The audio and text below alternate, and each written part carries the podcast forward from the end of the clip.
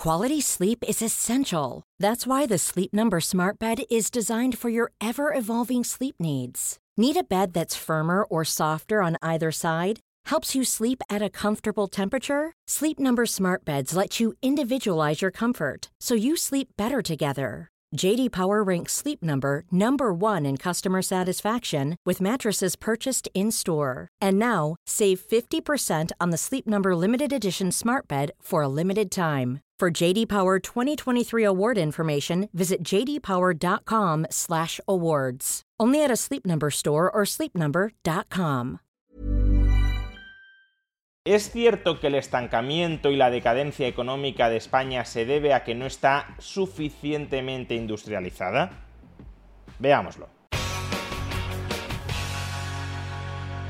Esta semana se malinterpretaron unas declaraciones del consejero delegado de Volkswagen como anunciando la desaparición de la marca SEAT. Finalmente, el propio consejero delegado ha matizado esas palabras y ha aclarado que no se refería a enterrar, a suprimir, a hacer desaparecer la marca SEAT, sino a reorientar la estrategia de SEAT para que se coloque, para que conquiste otros mercados. En todo caso, nada más nos enteramos de la posible desaparición de la marca SEAT, fueron muchos quienes en España tomaron esa desaparición como un símbolo del ocaso económico de España. Básicamente lo que argumentaban muchas de estas personas es que SEAT, la principal, la más importante marca automovilística nacida en España, simbolizaba el proceso de industrialización de España que permitió al país desarrollarse y que permitió el florecimiento de una importante clase media nacional. Ahora, con el fin de la marca SEAT, se estaría a su vez simbolizando el declive industrial de España, el estancamiento económico del país y también el achicamiento de sus clases medias. Esta narrativa, la idea de que España se está desindustrializando, a diferencia de otras potencias económicas internacionales, y que esta desindustrialización está condenando al país al estancamiento económico y al achicamiento de sus clases medias, es una narrativa muy problemática. No porque España no tenga muy serios problemas económicos, sino porque, como ahora veremos, esos problemas económicos no tienen por qué nacer de su desindustrialización. Primero, no es cierto que solo España se esté desindustrializando en el sentido de que su industria vaya perdiendo peso dentro de su Producto Interior Bruto. Como podemos ver en este gráfico, el peso de la industria manufacturera sobre el PIB de España ha pasado en los últimos 30 años de aproximadamente el 16,3% al actual 11,6% pero esta no es una tendencia que se dé únicamente en nuestro país. El peso de la industria manufacturera sobre el PIB mundial ha pasado en los últimos 30 años de aproximadamente el 19% al actual 16,2%. La industria ha perdido más peso en España y representa un menor porcentaje del PIB en España, pero aún así no estamos ante un fenómeno que únicamente se haya dado en nuestro país. Del mismo modo que a lo largo de las últimas décadas la agricultura ha ido perdiendo peso en el PIB, la industria en todas partes también ha ido perdiendo peso en el PIB. Incluso en China, una economía que depende de manera muy intensa de su industria, incluso en China, la industria manufacturera ha ido perdiendo peso en el PIB. En los últimos 20 años, no en los últimos 30, sino en los últimos 20 años, la industria manufacturera china ha pasado de representar el 32% del PIB a representar el 28%. Segundo, no es cierto que una economía, para ser rica, para ser próspera, deba ser una economía fuertemente industrializada. Es cierto que en Europa tenemos ejemplos de economías más ricas que España, incluso bastante más ricas que España, que también están más industrializadas que España. Por ejemplo, en Suiza la industria pesa el 17,8% del PIB en Finlandia pesa el 15,8%, en Austria el 15,6% y sobre todo, quizá el ejemplo más claro, más evidente, sea el de Alemania, donde la industria pesa el 18,5% del PIB.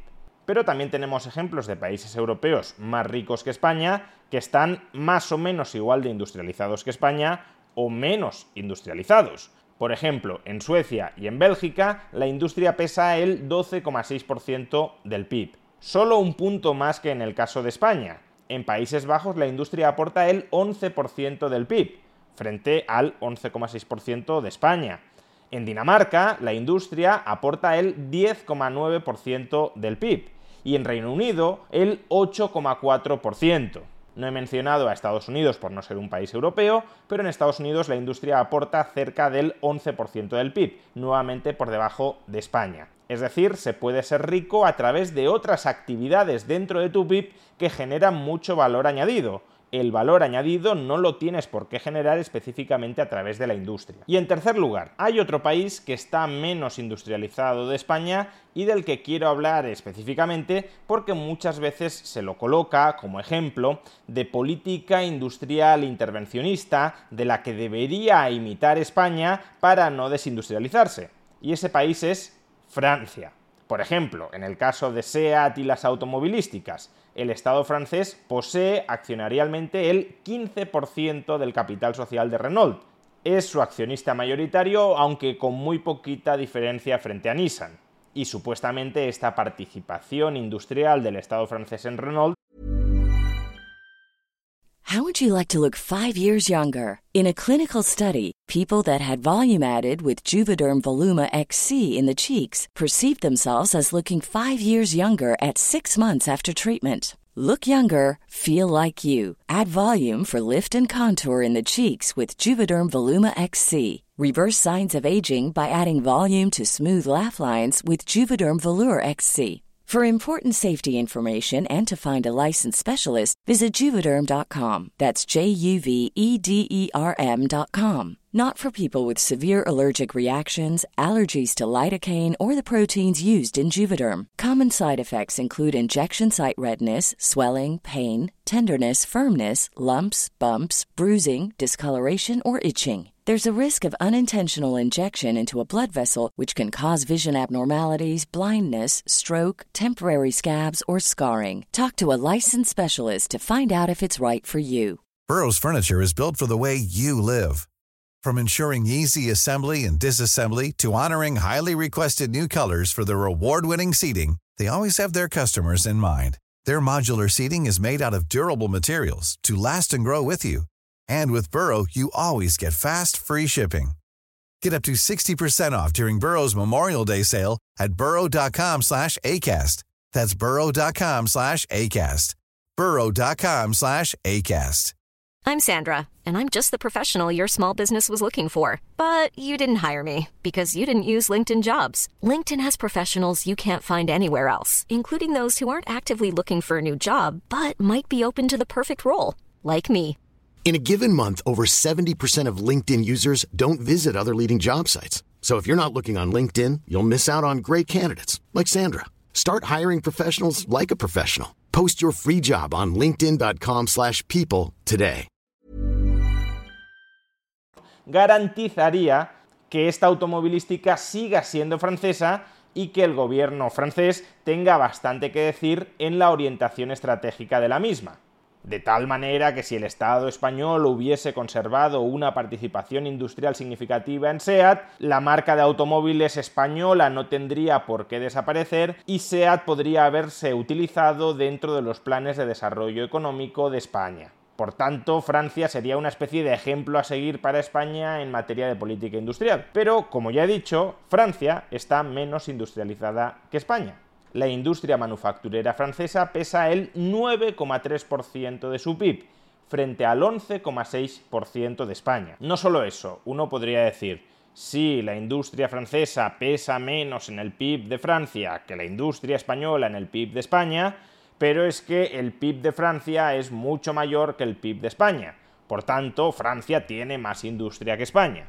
Pero claro, Francia también tiene más habitantes que España. Por tanto, este argumento en todo caso podría ser relevante en términos de valor añadido industrial por habitante, de PIB industrial por habitante. ¿Tiene Francia más industria por habitante que España? Pues tampoco. El PIB de Francia en paridad de poder adquisitivo, es decir, corrigiendo por los diferenciales de precios entre países, fue el año pasado de 55.500 dólares internacionales, mientras que el PIB per cápita de España en paridad de poder adquisitivo fue el año pasado de 45.825 dólares internacionales. Pues bien, si la industria francesa aporta el 9,3% de su PIB, Eso significa que la industria francesa también aporta el 9,3% de su renta per cápita y el 9,3% de 55.500 dólares internacionales son 5.160 dólares internacionales. Dicho de otra manera, en términos promedio, la industria SITA en Francia explica alrededor de 5.150 dólares internacionales de la renta de los residentes en Francia. En cambio, en el caso de España, el 11,6% de 45.825 dólares internacionales son 5.315 dólares internacionales. Es decir, que la industria española genera más renta per cápita por habitante que la industria francesa. Con lo anterior no pretendo afirmar que un país no pueda desarrollarse y no pueda convertirse en un país muy rico gracias a su industria hay países que son muy ricos porque tienen una industria muy potente, pero también hay países que son muy ricos sin necesidad de tener una industria muy potente. La clave no es necesariamente industrializarse de manera indefinida y de manera creciente. La clave es incrementar continuadamente la productividad del sistema económico, es decir, generar más valor añadido por recurso utilizado. Y ese incremento de la productividad lo podemos experimentar en la agricultura, en la industria o en los servicios. De hecho, a día de hoy es muy común que haya países ricos porque generan mucho valor añadido a través de los servicios. Muchas personas caen en el error de extrapolar tendencias históricas. Como todos los países se han desarrollado inicialmente con su industrialización, pasando del sector primario al sector secundario, creen que si esa industrialización continuara indefinidamente, ese desarrollo también continuaría indefinidamente. Pero eso ni es posible en el conjunto del planeta, porque ya hemos visto que el peso de la industria en el conjunto del mundo ha ido cayendo, y ha ido cayendo porque la productividad en la fabricación de manufacturas ha aumentado más que nuestra demanda de manufacturas, con lo cual no solo no es posible que todos los países se industrialicen crecientemente, sino que además si tú fuerzas una industrialización para la que no posees una ventaja comparativa frente a otras economías rivales, entonces, por mucho que perpetúes forzosamente ese proceso de industrialización, no te vas a enriquecer más, te vas a empobrecer. Por tanto, sí, España tiene problemas económicos serios, pero esos problemas económicos serios no tienen por qué derivar de haberse desindustrializado. Todas las economías del mundo se han desindustrializado en mayor o menor medida y no todas ellas tienen problemas económicos. Es más, hay economías, incluso vecinas, que están menos industrializadas que nosotros y que son más ricas y que tienen mayor dinamismo que nosotros. Por consiguiente, no ofrezcamos un mal diagnóstico del problema de fondo, o seguiremos aplicando pésimas recetas.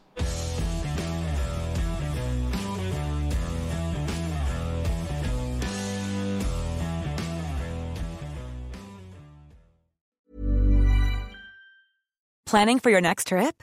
Elevate your travel style with Quince. Quince has all the jet setting essentials you'll want for your next getaway, like European linen, premium luggage options, buttery soft Italian leather bags, and so much more and is all priced at 50 to 80% less than similar brands.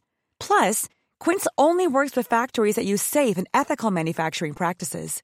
Pack your bags with high-quality essentials you'll be wearing for vacations to come with Quince. Go to quince.com/pack for free shipping and 365-day returns.